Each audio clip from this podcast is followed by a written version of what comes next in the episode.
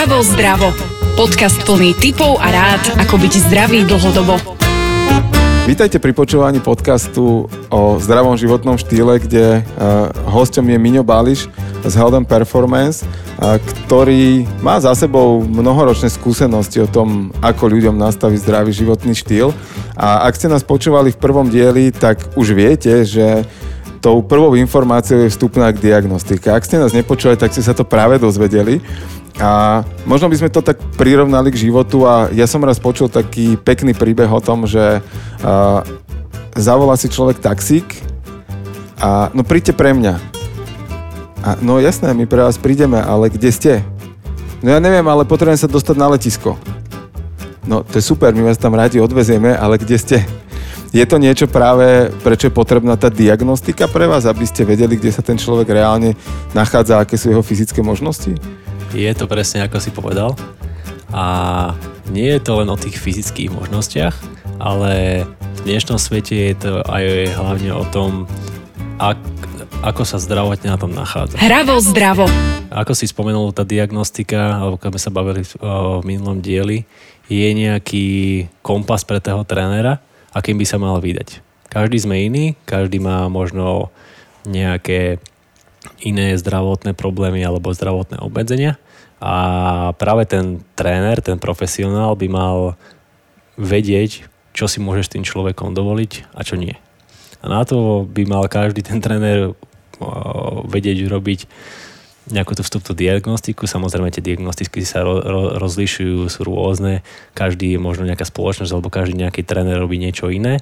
Ale v zásade to gro ktoré by mala spraviť, by mal vedieť. My, my čím začíname, je to určite nejaký vstupný rozhovor. Hej, je to, a to sa mi raz, to sa mi veľmi páčilo. Boli sme na jednom školení vo Phoenix v Amerike a školiteľ nám hovorí, že keď vám príde, príde prvý klient, klient, tak jediné, čo sa ho spýtam, je, že dobre, povedzte, čo odo mňa potrebujete. A ten človek vlastne, on sám povie, že OK, prišiel som, bolí ma chrbát, mám problémy s vysokým krvným tlakom, so srdcom, alebo neviem, bolia ma kolena. A už to je možno nejaké takéto, takéto vodítko, že ktorým smerom sa uberať.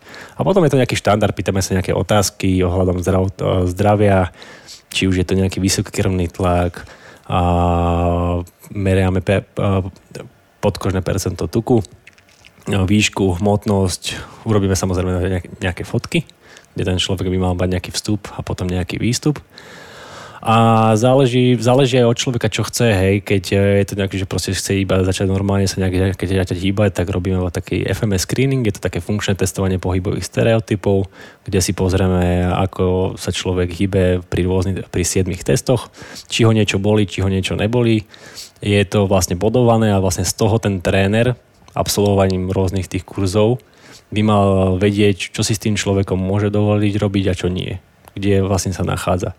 A potom samozrejme, ak ten človek chce sa pripravovať na nejaký maratón alebo niečo takéto, tak sú to už potom výkonnostné testy. A keď sú to naozaj profesionálni, šport, profesionálni športovci, tak tam už e, sa snažíme ísť trošku do špecifikácie toho daného športu a tam už vyberáme tie presné testy, ktoré, ktoré potrebujeme zistiť, ako je ten uh, športovec rýchly, aký je silný, a, uh, vy, vytrvalosť a tak ďalej. Samozrejme, líši sa to od športu. Takže asi takto. No. OK. Keď to zoberieme zase na tú možno všeobecnú rovinu ľudí ako takých, uh-huh. tak, tak zase predstavme si, prichádza človek, ktorý niečo už pošportoval, možno mal nejaký výpadok, tak absolvujete rozhovor a, a z čoho pozostávajú potom tie pohybové testy? Akože, uh, a možno aby sme vysvetlili, že to není, že prejde, neprejde, hej, že, že to není test, že, že spravil autoškolu, spravil autoškolu, ale že to je naozaj čisto informačná vec a ty si použil slovo kompas, ktorý ti akože ukazuje ten smer, ktorým sa s tým človekom máš vyberať a, a možno nejaké sme to mantinely, v ktorých sa začať hýbať, ak ja neviem, teraz mi napadlo, že je to flexibilita bedrových klbov napríklad. Hej. Presne tak, presne tak, ako hovoríš. S tým, že napríklad využívame toto FMS, funkčné testovanie pohybových stereotypov a to je vlastne, je to možno niektorí ľudia by sa zasmiali, že nejaká strašná technológia. Je to jedna, veľk, je to jedna doska, d- tri palice a jedna gumička. Hej?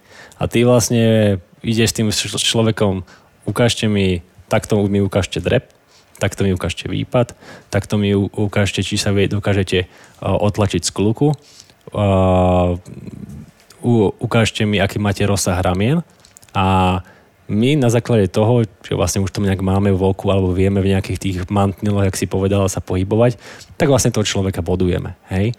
A myslím si, na 21 bodov je najviac. Hej? To nám dosahuje skoro minimum ľudí, ale vlastne čím my chceme zistiť? Boduješ vlastne od 1 do 3. Hej. Jedna je také, že nič moc, že naozaj zle, dvojka je, že fajn, trojka je super, ale keď máš nulu, je to bolesť. Hej.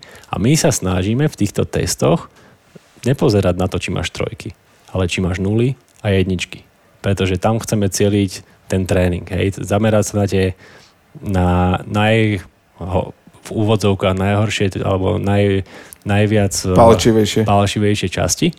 A OK, máš zlú flexibilitu hamstringov, budeme sa v tej rozcvičke viacej venovať tomuto. Máš problémy s ramenami, lebo celý deň sedíš za počítačom, budeme sa um, venovať nejakej mobilite, mobilite ramena. Máš problém sa otlačiť z kluku zo zeme, asi máš problém s tým, že nevieš udržať správny kór alebo správny nejaký, nejaký trup.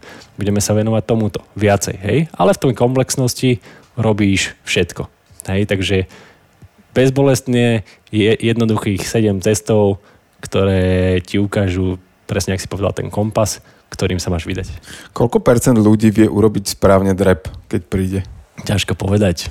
5-10 percent.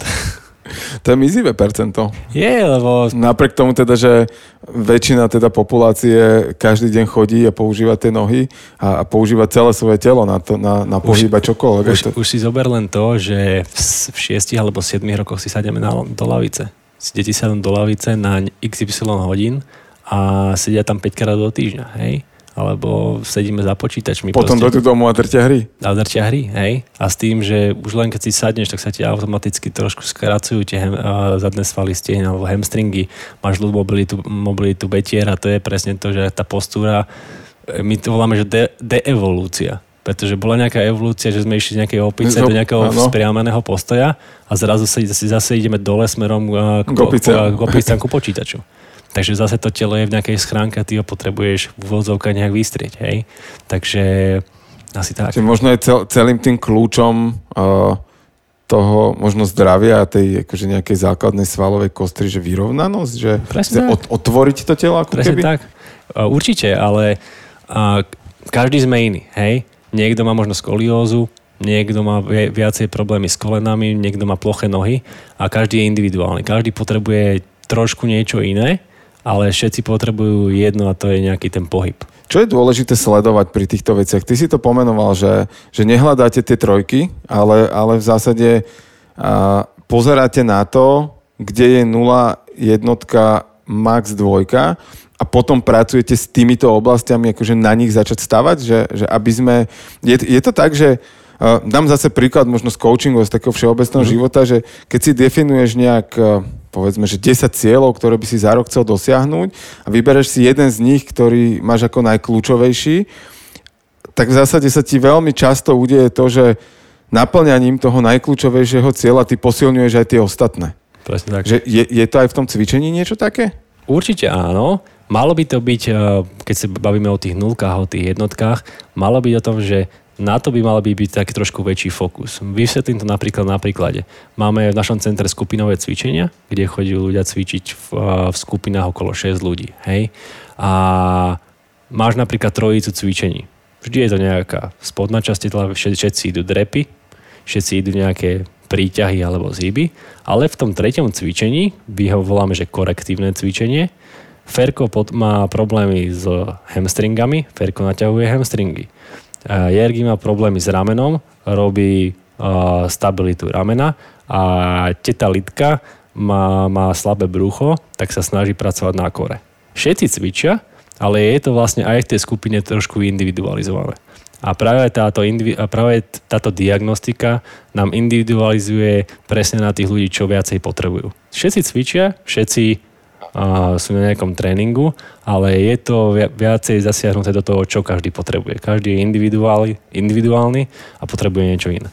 Platí zároveň to, že komplexnosť toho pohybu, že, že ten tréning Uh, alebo teda ten, nazvime to tréningový cyklus možno nejako, že nech to není na jeden tréning v útorok stanovené, ale že ten tréningový cyklus by mal obsiahnuť celý pohybový aparát? Určite, určite. Máme t- dneska tie programy, alebo kto sa tomu venuje, to, my to ani už nevoláme, že dneska, že ideme cvičiť, že ideme cvičiť prsia, hej, alebo že ideme cvičiť, dneska máme chrbát, hej. Dneska máme... Tak chrbát je základ. Chrbát, chrbát je základ. A, ale dneska my to rozdeľujeme nejaké, že spodná časť tela, hej, vrchná časť tela a potom je to nejaký tlak a tlak môže byť bench, kliky, hoci čo, je to nejaký príťah, či už na hrazde, na trx alebo whatever. A potom sú to nejaké formy buď výpadov, drepov a tak ďalej a tak ďalej. Takže mal by si vlastne v tom celom týždni obsiahnuť všetky tieto pohyb, pohybové stereotypy. Počúvate Hravo zdravo. Podcast plný typov a rád, ako byť zdravý dlhodobo. My sme spravili nejaké vstupné merania, nejakú dobu trénujeme a je dobre potom si nejakým spôsobom kontrolovať ten vývoj a strážiť si tú cestu, že možno si aj na začiatku definovať, že kam sa teda chcem dostať v tom celom Určite. živote, že, že OK, je to cieľom možno schudnúť alebo vedieť rýchlejšie behať a tak ďalej, čo je podmenené aj tým bežeckým tréningom samozrejme, alebo lepšie plávať, čokoľvek, ale že je dôležité si tú cestu nejakým spôsobom zvedomovať a kontrolovať? Určite, to je možno aj taký, taký možno taký psychologický efekt, hej, že niekto naozaj, keď sa bavíme možno o chudnutí, že príde, ok, potreboval by som, alebo chcel by som ísť 5 kg dole, tak samozrejme, áno, toľko to by si mal trénovať, toto by si mal jesť a samozrejme ten človek, každý človek potrebuje nejaké to meradlo, hej, že po nejakých dvoch, troch mesiacoch sa odmerať a povedať, OK, tak možno som na váhe o 2 kg menej, ale na percente tuku som, som o 4 menej. Áno, lebo je... som zmenil pomer svalov a tukov tak, napríklad. Presne hej? tak. Nepremenil som svaly na tuky, to sa, to sa nerobí, ale presne ten, ten, ten pomer, hej. Alebo z druhého súdka je napríklad, že príde človek, ktorý má ak stále problémy s ramenami, stále ho boli rameno. No čo chceš najprv urobiť? Chceš mu odstraniť bolesť? Posil, po, posuniem ho fyzioterapeutovi, ktorý by mal odstrániť bolesť. Potom by, si mu mal nejak, mal, by, si, by ste mali spraviť nejakú tú funkčnú pohyblivosť, aby tým ramenom vedel hýbať a potom už môže cvičiť. Je bezbolestný, tak rob. Príťah, ťah, proste môžeš robiť už všetko a zamerať sa na toto. Ale určite, ak si, keď sa vrátim k tomu, každý ten človek by mal aspoň raz za tri mesiace si prejsť nejakou tou znovu diagnostikou aby vedel, že OK, tu som hore a tu som nejak zle. Ako dôležité je pri samotnom tréningu kontrolovať odborným okom ten, ten e, pohyb? Z hľadiska trénera? E, z hľadiska toho človeka, či ho robí správne. Hej, že môžem si akože uh, začať chodiť sám do fitka a, a tým už možno otváram trošku tému, ale, ale rád by som to ešte povedal aj túto pri tej diagnostike. Uh, začnem chodiť do fitka a rozhodnem sa, že chcem vedieť, ja neviem, udrepovať 150 kg mm. na 3 drepy, hej? Mm. A, a začnem to nejak robiť a primárne už ten prvotný pohyb bez činky robím zlý.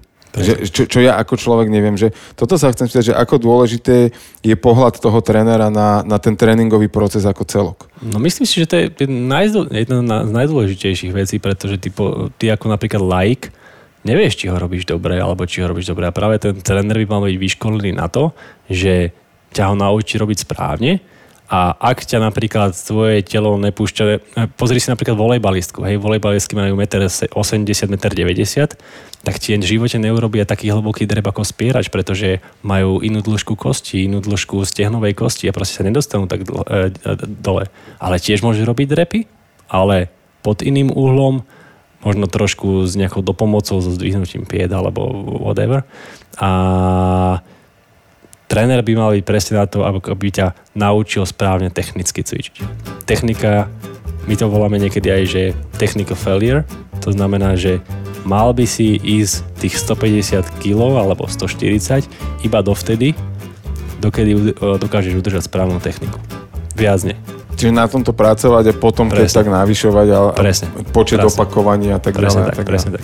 Skvelé. To je možno téma, ktorou by sme sa mohli povenovať eh, v ďalšom dieli nášho podcastu, ktorý je venovaný zdravému životnému štýlu a našim hostom je Miňo Bališ. Ďakujem pekne. Hravo zdravo vám prináša Miňo Bališ, Jerguš Holéci a Podcast House.